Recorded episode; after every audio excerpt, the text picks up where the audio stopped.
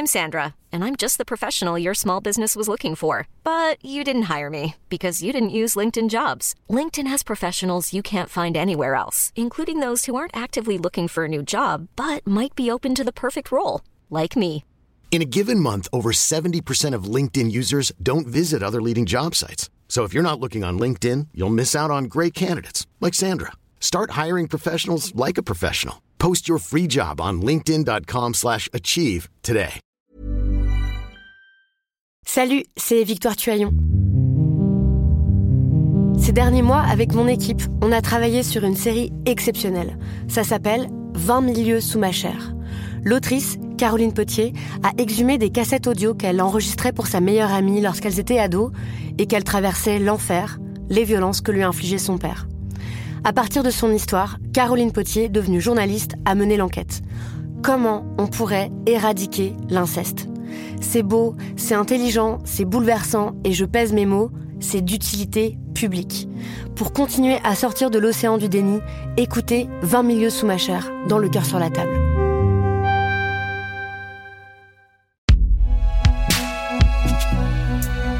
Binge Audio. Salut, c'est Thomas Rozek. Vous le savez sans doute, Programme B fait partie d'une galaxie plus vaste de podcasts, celle de notre studio Binge Audio. Vous connaissez d'ailleurs sans doute certains des autres programmes que nous fabriquons ici. Mais peut-être vous a-t-il échappé que nous avons lancé il y a quelques temps déjà un podcast consacré à la santé mentale. S'appelle Après la pluie et on y retrouve pour l'essentiel des témoignages incroyables mais vrais, des histoires étonnantes, bouleversantes qui donnent à entendre la grande variété de chemins sur lesquels notre cerveau peut nous entraîner et la force stupéfiante que déploient nos contemporains pour affronter ces chemins lorsqu'ils sont particulièrement accidentés. Bref, histoire de vous faire profiter de ces récits et de vous donner l'envie d'aller découvrir tous les autres, on vous a sélectionné quelques histoires tirées d'Après la pluie. On va dire que c'est un petit cadeau de Noël en avance et c'est maintenant tout de suite.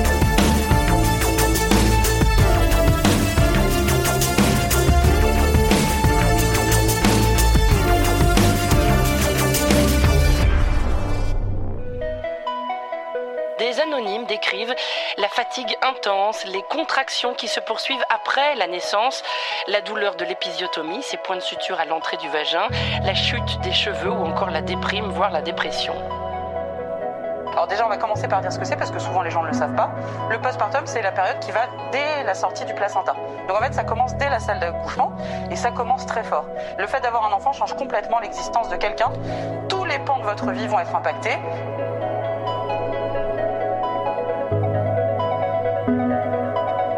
J'ai deux enfants. Donc euh, la première, elle est née il y a, elle est née il y a trois ans, donc c'était en mai 2019. Euh, donc c'était une euh, grossesse attendue, voulue. Ça s'est très bien passé, la grossesse, l'accouchement.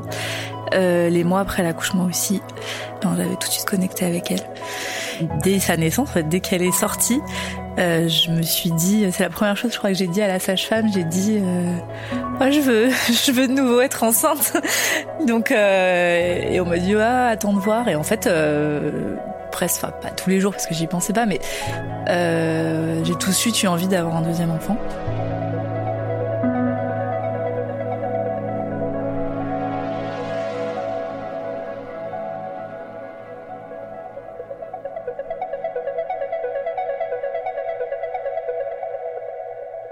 J'avais adoré être enceinte et j'ai adoré accoucher aussi.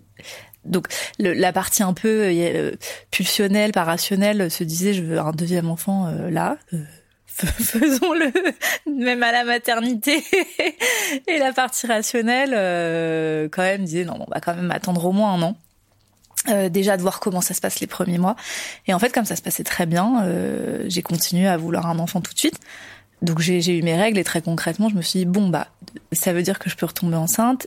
Est-ce que j'en ai envie? Euh, oui. Et donc on en a parlé euh, j'en ai parlé à mon conjoint euh, c'était un oui pas ultra franc mais quand même. On, on commençait à pouvoir comme je l'allaitais longtemps qu'il y a eu le covid etc on n'a pas trop pu se retrouver, sortir, faire la fête. Et donc sa réponse à la question d'avoir un deuxième enfant, c'était euh, bah, est-ce que on on profite pas de l'équilibre qu'on a un peu trouvé tous les trois avant de se relancer dans dans un deuxième enfant? Et en même temps, euh, comme il veut cinq enfants et que j'ai 35 ans, je pense qu'il s'est aussi dit que si on voulait en avoir ne serait-ce que trois, euh, bah, il fallait pas trop traîner. Donc, euh, donc il a fini par être d'accord.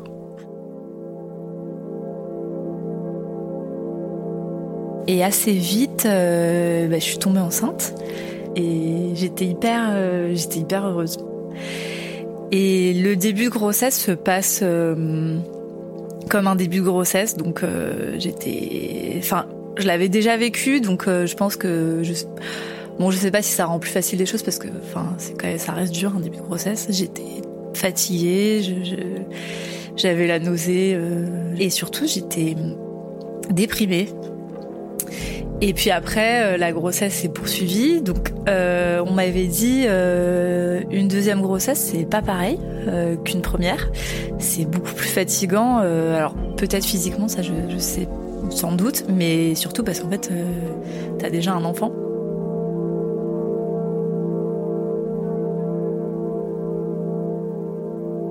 Et donc un jour, le 21 décembre, qui était le jour où j'aurais aimé accoucher. Euh, on a dû retourner à la maternité pour faire euh, le suivi, pour voir que tout allait bien. Et on est resté très longtemps. Euh, c'était un jour où, le service était particulièrement débordé, donc on a attendu 6 heures euh, dans la salle d'attente pour pouvoir faire l'examen. Euh, on, l'a, on a fini par le faire, par sortir de la maternité à 22 heures. Et je pense vraiment à la seconde où j'ai mis le pied hors de la maternité, j'ai commencé à avoir les premières contractions. Donc je me suis dit que c'était quand même euh, assez marrant de sa part euh, d'attendre qu'on sorte de la maternité pour se dire ah bah allez si si je sortais moi aussi. Mais on s'est dit bon on va quand même rentrer chez nous parce que de toute façon euh, ça prend un peu de temps quand même d'accoucher. Même si c'était la deuxième on est on est rentré chez nous.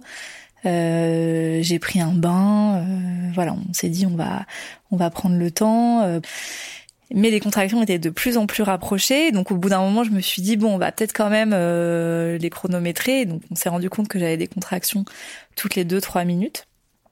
Et on a décidé de retourner à la maternité. Et donc quand on est arrivé, il y avait pas de monde, ce qui était assez chouette. La sage-femme nous a reçus. Et en fait, quand elle a fait l'examen, euh, mon col de l'utérus était assez peu ouvert. Et je pense que je gérais plutôt bien les contractions, donc elle a cru que j'allais pas accoucher tout de suite. Et elle nous a conseillé de rentrer chez nous. Et c'est un peu là que tout a basculé. Enfin, bon, déjà, j'étais, c'est toujours un peu démotivant d'entendre ça. Et puis surtout, c'est, ça m'a perturbée parce qu'en fait, je savais que, je sentais que j'étais en train d'accoucher. Puis j'avais déjà vécu un accouchement, donc euh, voilà. Euh, mais bon, quand on a une professionnelle qui nous dit que c'est pas pour tout de suite, ben, on, là, on l'écoute. Fondamentalement, j'avais pas envie de rentrer chez moi, mais j'avais surtout pas envie euh, de réfléchir et en fait j'avais envie qu'on s'occupe de moi, qu'on m'écoute et qu'on m'épaule, qu'on m'appuie.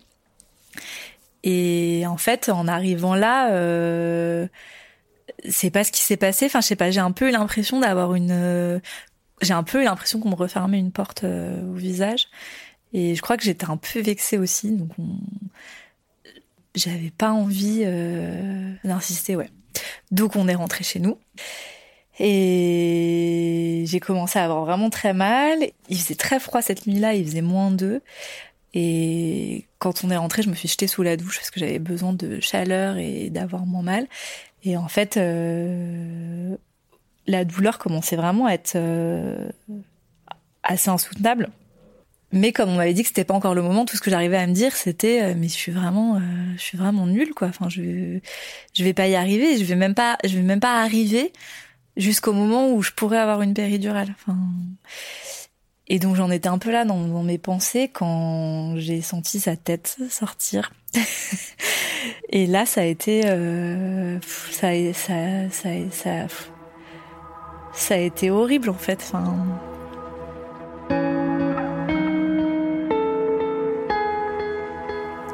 Parce que c'était pas un c'était pas un choix d'accoucher euh, chez moi. Et j'ai eu tellement peur. Et et donc j'ai senti sa tête qui sortait. Et vraiment alors ça a été très rapide heureusement mais euh, d'abord j'ai en fait j'ai senti quelque chose qui sortait.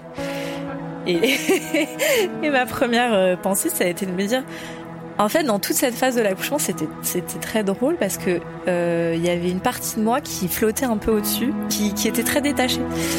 Et donc je me disais cette partie-là, je disais ah c'est marrant, il y a quelque chose qui sort, mais mais qu'est-ce donc Et qui disait ça peut pas ça peut pas être la tête. et une autre partie de moi qui disait mais si si c'est sa tête. Et puis surtout à un moment je me suis dit bon bah il y a rien d'autre, il y a rien d'autre qui va sortir de toute façon donc. J'ai pas eu le temps d'avoir peur longtemps parce qu'elle est sortie vraiment très vite. Donc j'ai appelé, euh, j'ai appelé mon conjoint parce que j'étais seule à ce moment-là. Euh, j'ai appelé mon conjoint en hurlant euh, Il y a sa tête, il y a sa tête. Il est arrivé euh, dans la chambre et j'ai vu la panique aussi dans, dans ses yeux. Ce qui m'a encore plus paniqué, je pense. Et, et donc je sentais que qu'elle que sortait de plus en plus. Donc là, je, je, je lui ai crié Enfin, je me suis d'abord dit, il faut qu'on aille à la maternité. Puis je me suis dit, ben, en fait, non, on ne va pas aller à la maternité, c'est beaucoup trop tard. Donc j'ai crié, appelle les pompiers. Il est reparti chercher son téléphone. Je me suis de nouveau retrouvée seule. Euh, à un moment où on devrait jamais être seule en fait. Euh, un moment dur, mais en même temps c'est très beau. C'est-à-dire que j'ai eu une autre contraction à ce moment-là. Je me suis, mon corps avait complètement pris le contrôle de la situation. Je me suis jetée euh, à quatre pattes. Et en fait, c'est à ce moment-là que la poche des os a éclaté. Donc il y a eu une, mare d'eau et de sang sur le sol. Et la partie de moi qui planait un peu euh, se disait waouh, c'est hyper beau. Et l'autre partie de moi qui était en train de vivre ça complètement. Euh, je, me suis mise à crier et donc mon conjoint est revenu à ce moment-là avec son téléphone. Il était en train d'appeler le SAMU. Et donc, euh, il avait calé son téléphone euh, entre son épaule et son oreille. Et il avait mis ses mains bah, sous, sous, sous, sous moi pour, pour rattraper notre fille qui était en train de sortir. qui était en train de sortir. Donc tout ça, euh, en train en plus d'épeler nos noms de famille, le code, les tâches, enfin, c'était assez surréaliste quand même comme, euh, situation.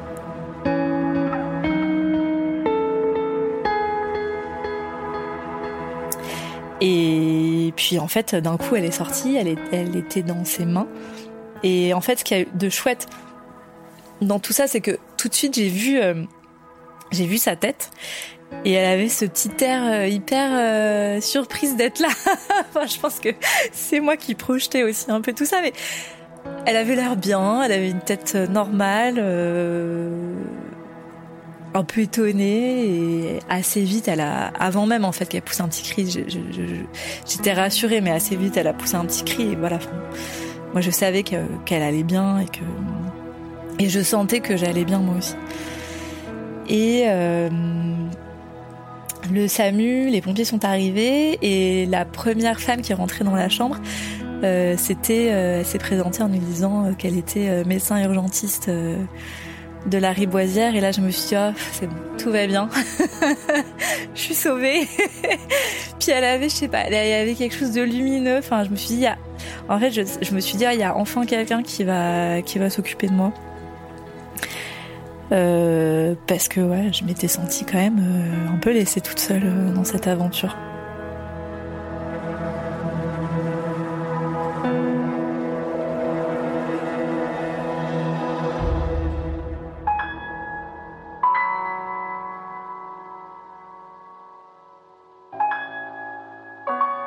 Et donc on est arrivé à, ils nous ont emmenés à la maternité euh, où la sage-femme qui nous avait conseillé de rentrer chez nous était encore là puisque c'était une heure et demie euh, après. Elle était hyper mal, elle sentait euh, super coupable euh, et en fait elle, était, elle, était très jeune et j'ai eu un peu de peine pour elle. Enfin, je j'avais pas envie qu'elle se sente mal, donc je me suis retrouvée dans une position à la rassurer, à lui dire que c'était pas grave, que ça s'était hyper bien passé, qu'au final on était très contents. Enfin, voilà. Et c'était tout ça mais c'était aussi autre chose euh, de, de, très sombre et de très dur qu'à ce moment-là, euh, euh, j'ai pas du tout, du tout voulu voir. Et hum, on est resté longtemps en plus dans la salle euh, de naissance parce qu'il y avait eu beaucoup d'accouchements cette nuit-là, que je pense que les sages-femmes étaient toutes bah, débordé, très fatigué. Enfin, on avait plusieurs qui, ont, qui avaient enchaîné plusieurs heures, même potentiellement nuit, jour de, de, de service ça a été un peu pénible. Puis bon, finalement, au bout d'un certain temps, ils nous ont monté dans une chambre. C'est là aussi que ça a commencé à, enfin, euh, le premier moment où je me suis retrouvée seule avec ce nouveau bébé, ça a été un peu dur parce qu'en fait, donc euh, mon conjoint était rentré chez nous pour euh, retrouver notre fille aînée. Et en fait, moi aussi, j'avais envie de rentrer chez nous. j'avais envie de retrouver ma fille. Et surtout, enfin, c'était hyper dur de me l'avouer, mais j'avais, j'avais pas très envie, d'une part, d'être à la maternité et d'autre part, d'être avec ce, ce nouveau bébé que je, que je connaissais pas, en fait. Et donc, euh, au bout de deux jours, on est sorti de la maternité. J'avais l'impression d'aller bien, euh, mais j'avais surtout l'impression d'être dans un espèce de de, de, de, train lancé à extrêmement grande vitesse. Euh, et donc, je voulais à la fois euh, me reposer, à la fois essayer de me connecter à ce nouveau bébé euh, avec avec laquelle j'avais du mal à créer du lien. Et en fait, euh, c'est ça aussi qui était épuisant, je pense, c'est que j'avais l'impression, enfin j'ai toujours l'impression d'avoir mais 15 trucs dans la tête en même temps. C'est-à-dire, bon, euh, euh, il va falloir donner un bain à nous, il va falloir lui donner à manger, il va falloir changer Alma, il va falloir sortir les vêtements euh, qu'on avait pour euh, qu'ils soient à la bonne taille, il va falloir les laver, il va falloir les ranger, il va falloir euh, aller à la cave, récupérer la baignoire. toutes ces toutes petites actions pas énorme, mais qui, mises ensemble, euh, faisait une espèce de... de, de, Ouais, j'avais l'impression d'être face à une vague de de 6 mètres euh, en fait qui allait qui allait s'abattre sur moi et, j'allais pas pouvoir l'éviter. Déjà avec un premier enfant, on a l'impression d'être allé très très loin euh, dans ce qu'on pouvait porter et supporter de de, de, de, charge en fait, euh, de charge mentale, de, de, de charge logistique, de, de, fatigue, etc. Et là, la, la deuxième, elle, est vraiment, enfin, ouais, je sais même pas, je sais même pas comment comment c'est humainement possible en fait d'aller aussi loin. Je me suis dit mais je je je je, je peux pas, c'est pas possible. Enfin je le moindre euh, petit truc euh, me semblait euh, impossible. Enfin, c'est que des petits trucs, mais c'est des centaines et des centaines de petits trucs. C'était vraiment de l'ordre de d'ouvrir un nouveau paquet de couches. Voilà, par exemple, je savais qu'il y avait, on avait commandé des stocks de couches pour être euh, tranquille, et donc, euh, bah, je voyais que c'était la fin du paquet euh, et qu'il fallait en ouvrir un autre. Sauf que l'autre paquet de couches était, était dans la salle de bain sous l'évier. Mais enfin, c'est à, je sais pas, c'est à 10 mètres. ça me paraissait le bout du monde. Et c'est terrible parce qu'en plus, on a l'impression d'être nul parce que c'est pas compliqué de se lever, d'aller chercher un paquet de couches et l'ouvrir. Tout, tout était urgent, tout devait être fait tout de suite.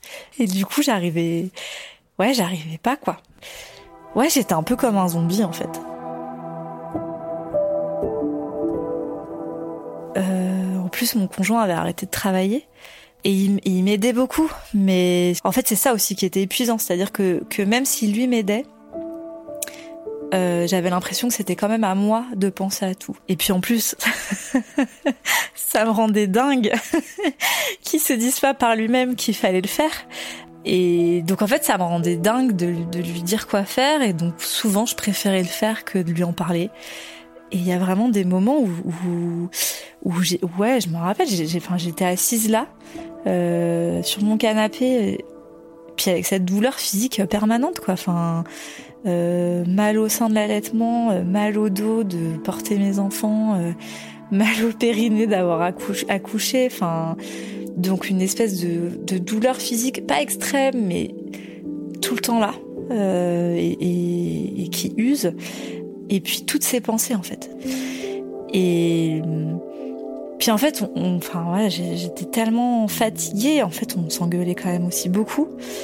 J'avais pas en plus euh, le temps et l'énergie euh, pour m'engueuler avec lui, donc en fait, je préférais euh, le faire moi-même.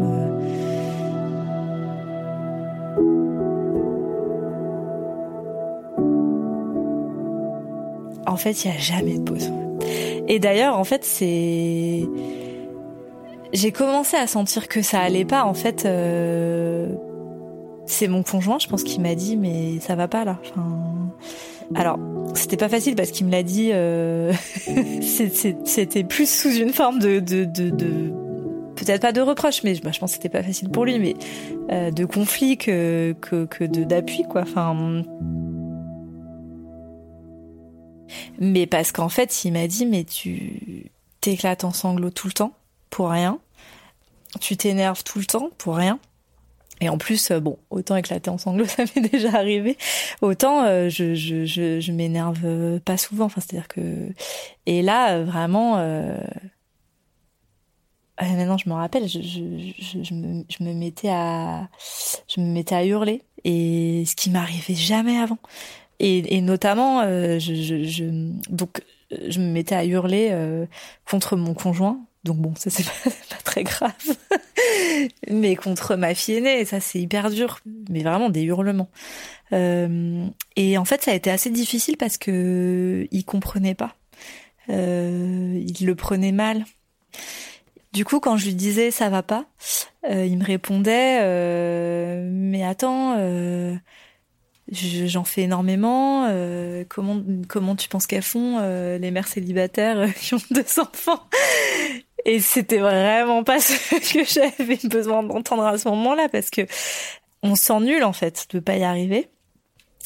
Et en fait, je pense j'ai mis du temps à me rendre compte que ça allait pas.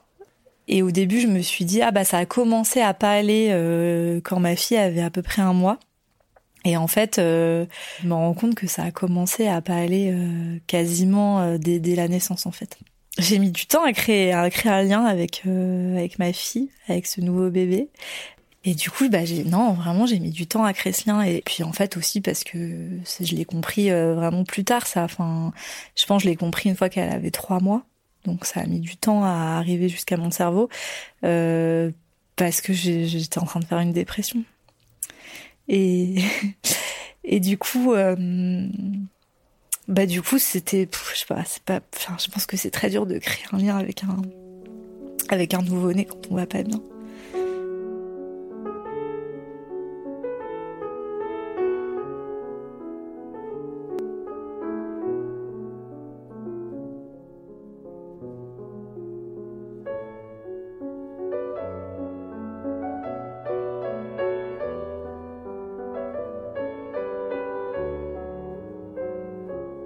Beaucoup. Puis c'est tout récent parce que donc là, elle a, elle a 4 mois. En fait, ouais, dans les premières semaines euh, après sa naissance, euh, je voyais que je, je clairement, euh, clairement, je l'aimais pas. Je vivais avec cette pensée-là, en fait. C'est-à-dire que vraiment, il y avait des moments. Je me rappelle notamment d'un jour où il faisait beau. Enfin, je pense qu'elle était vraiment toute petite. Elle devait avoir ouais, elle devait avoir même pas un mois et elle devait avoir trois semaines. Euh, on était donc au mois de janvier et, et c'était un jour où il faisait beau. Il y avait vraiment du soleil, il faisait plutôt doux. Et je me suis dit, je vais sortir, me promener avec elle. Et il y a juste à côté du parc où je voulais aller, il y a un petit salon de thé euh, où ils font vraiment du super bon café, des super gâteaux. Et je me suis dit, je vais me prendre un café, un bon café bien chaud et un bon cookie bien gras. et je vais aller au parc et le manger au soleil et ça va être super. J'ai commencé à rouler euh, en poussette, elle s'est endormie. Euh, et donc là, j'ai acheté mon café, j'ai acheté mon petit cookie, et je pense que le, le, voilà les quelques minutes où la poussette euh, ne bougeait plus, elle s'est réveillée. Et en fait, je l'ai détesté de se réveiller. Enfin, et donc j'étais là. En plus, elle hurlait parce qu'en fait, je pense qu'elle avait mal au ventre, mais mais j'avais mon café euh, brûlant dans une main, euh, mon cookie euh, dans l'autre, et je pouvais pas vraiment la prendre dans les bras. J'avais pas envie de la prendre dans les bras. Donc j'ai avalé mon, la moitié de mon café, j'ai jeté la fin, j'ai dû gober mon cookie, je, je l'ai prise dans les bras, mais mais mais, mais j'avais envie de hurler dessus. Enfin, je et il y avait du monde autour, donc je pouvais pas, je pouvais pas trop le faire. Et en fait, et même je me suis dit à ce moment-là, heureusement qu'il y a du monde autour en fait, parce que là, euh, en fait, j'ai, en fait, j'ai envie, j'ai envie de la jeter par terre. J'avais envie qu'elle me laisse tranquille. Et donc ensuite, je l'ai remise dans sa poussette. Je voulais, j'essayais de la bercer, mais en fait, euh, c'était, c'était des, c'était des mouvements violents. Enfin, et vraiment, j'avais des espèces d'images où, où, donc je, je, je, poussais la, la, poussette assez assez violemment en fait et je me disais ah, mais j'ai envie de lâcher la poussette et c'était dans une descente et de la laisser descendre et à la fin bah elle va tomber et je serai tranquille je sais voilà je savais que c'était que c'était que des pensées et qu'en plus c'était des pensées que que je mobilisais pour me faire un peu peur en fait pour me faire un peu peur et puis aussi pour provoquer des émotions parce que parce qu'à ce moment-là, je me sentais juste vide en fait.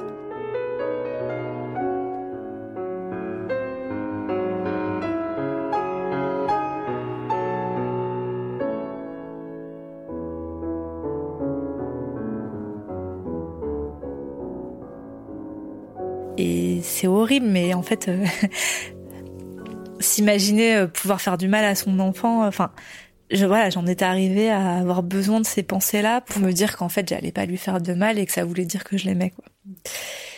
Et j'ai l'impression d'avoir, euh, j'ai l'impression de l'avoir dit et de pas avoir été assez écoutée. Bon, par mon conjoint parce qu'il le comprenait pas et qu'en plus, je pense que ça lui faisait très peur, en fait. Il voulait pas entendre ça. Parce que je pense que c'est terrifiant d'entendre sa compagne dire euh, j'ai envie de jeter mon enfant par terre, je l'aime pas. Quand en fait on a appris qu'on allait avoir une place en crèche, ça a commencé à aller mieux parce que je me suis dit ah à un moment ma fille va être gardée et certes c'est le moment où je vais reprendre le travail, mais euh, je vais avoir des moments pour moi. Euh, vraiment un moment alors que en plus mon conjoint me disait euh, fais-toi arrêter, reprends pas le travail tout de suite parce que t'es épuisé certes, j'étais épuisée, mais en même temps, je me disais, mais c'est que quand je vais reprendre le travail que je vais pouvoir me reposer, en fait. Et l'autre euh, l'autre élément qui a été hyper important, euh, c'est que donc euh, je pense que ça devait être pour les deux mois de ma fille. On avait rendez-vous, euh, c'était le rendez-vous des deux mois chez la pédiatre. Et euh, chez la pédiatre, j'ai j'ai explosé en larmes en fait. j'ai explosé en sanglots. Et je vais beaucoup parler de, du, du, fait que ma, ma fille prenait pas de biberon, etc. Et je pense qu'elle a dû sentir qu'il y avait d'autres choses. Et en fait, elle m'a conseillé de elle m'a prescrit un arrêt de travail déjà de deux semaines, ce qui était très très bien. Et elle m'a conseillé d'aller euh, dans un espace, donc euh, s'appelle, euh, c'est les unités parents bébés. Euh, et donc c'était un espace euh, où on peut venir avec son enfant, même ses enfants si on veut y aller à plusieurs, et puis son conjoint ou juste avec son enfant, enfin en fonction de sa situation. Et une semaine après, on a été dans cet espace où on a été reçu par une infirmière et une, euh, une psychologue en fait, qui nous ont parlé donc au en fait, ça a été assez drôle parce que on est resté une heure et pendant une heure, on a beaucoup parlé de notre, euh, enfin, j'ai beaucoup parlé et beaucoup pleuré et j'ai surtout beaucoup parlé de ma fille aînée en fait. Et à la fin de, ils sont très forts ces psys. À la fin de la, séance, euh, elle, elle nous a demandé comment s'était passé l'accouchement. Et c'est que là que je me suis rendu compte qu'en fait ça avait été euh, extrêmement violent et traumatisant. Euh, et que en fait euh, j'avais accouché seule, mais complètement seule, et que j'avais eu très peur. Et, et donc j'y suis retournée trois semaines après et il s'est trouvé que finalement mon conjoint pouvait pas venir et en fait je pense que ça m'a arrangé un peu parce que j'avais justement un peu envie d'avoir euh, un moment seul avec euh, ma petite dernière. Du coup, on, donc on y a été toutes les deux. J'ai de nouveau énormément pleuré et ça a été aussi le moment où j'ai en fait vraiment pu mettre. Euh, donc en fait, ma fille avait déjà trois mois. J'ai pu effectivement bah comprendre, dire, avouer que j'avais fait une dépression juste après sa naissance et euh, justement bah en fait euh, reparler de toutes ces pensées euh, terribles que j'avais eues. Et, ça m'a fait énormément de bien de pouvoir dire tout ça dans un espace très bienveillant, que effectivement c'était des choses qui arrivaient et que c'était d'une certaine manière normal, mais que ça restait dur et que j'étais écoutée écoutée et comprise et, et pas seule aussi. Et je pense que je m'en suis un peu sortie aussi parce qu'en fait j'ai accepté de, en fait j'ai, accepté de laisser tout partir, euh, tout partir en, en vrille. J'ai accepté que ça soit le, le, le, le et c'est pas facile. J'ai accepté que ça soit le bazar euh, en permanence. J'ai accepté aussi que ma fille aînée prenne un bain euh, par semaine parfois. J'ai accepté. Donc on le dit pas. Donc quand ça commence à trop se voir qu'elle a les cheveux vraiment trop sales, on se dit bon, enfin on se dit, je me dis bon, il serait peut-être temps de la laver. Euh, Il y a des soirs où elle mange pas, où elle mange, où elle mange un paquet de gâteaux, parce qu'en fait c'est plus simple et c'est pas grave. Et voilà, enfin, mais parce qu'accepter, enfin c'est pas forcément hyper simple, euh, parce que même euh, c'est épuisant aussi de vivre dans un appartement euh, qui est en désordre euh, total. Enfin, j'aimerais pouvoir m'asseoir euh, et juste être bien. Donc j'ai accepté de vivre avec ça. Et je pense que, en fait, euh, c'était une question de survie à un moment. Enfin. Et donc aujourd'hui, elle a 4 mois, aujourd'hui pile, et ça va beaucoup mieux. Le lien il s'est clairement établi enfin vraiment là c'est c'est c'est il y a quelque chose d'hyper fort. Les, mes deux filles sont à la crèche donc ça c'est aussi génial d'avoir des moments euh, seuls. Euh, ça ça fait beaucoup de bien euh, bon, alors euh, c'est toujours le chantier euh, chez moi, c'est toujours au boulot. J'ai tellement de retard et tellement de choses mais voilà, j'accepte que c'est temporaire en fait. Et aujourd'hui, bah, ma priorité, c'est d'être bien, de me sentir bien et d'être bien avec mes enfants. Et puis avec mon conjoint, mais ça, ça encore, ça vient encore après. Et non, aujourd'hui, euh, aujourd'hui, ça va vraiment mieux.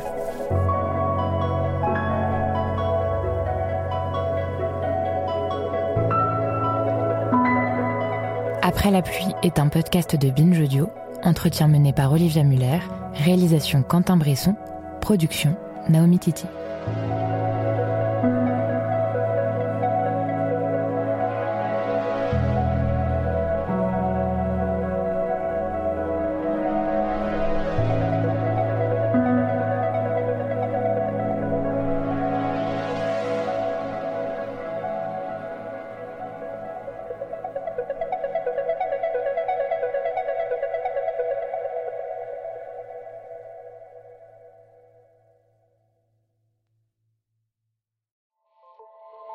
Salut, c'est Sinamir du podcast L'Affaire. En 2016, je suis monté sur un bateau de sauvetage en Méditerranée et ce que j'y ai vu n'a pas changé. En tout, depuis 10 ans, on compte même près de 30 000 morts sur cette mer. Alors dans le naufrage, notre nouvelle enquête, j'ai voulu raconter un cas concret. Comment 130 personnes sont mortes en 2021 à la frontière de l'Europe, malgré des dizaines d'appels de détresse. Qui n'a pas pu les sauver et pourquoi? Qui étaient ces disparus? Et surtout, comment on en est arrivé à ne plus parler de 130 personnes qui meurent le même jour sur un bateau au milieu de la Méditerranée? Le naufrage, c'est la nouvelle série du podcast L'Affaire de Paradiso Média. Une enquête que vous pouvez retrouver gratuitement chaque semaine à partir du 27 mars 2024 sur toutes les applications de podcast.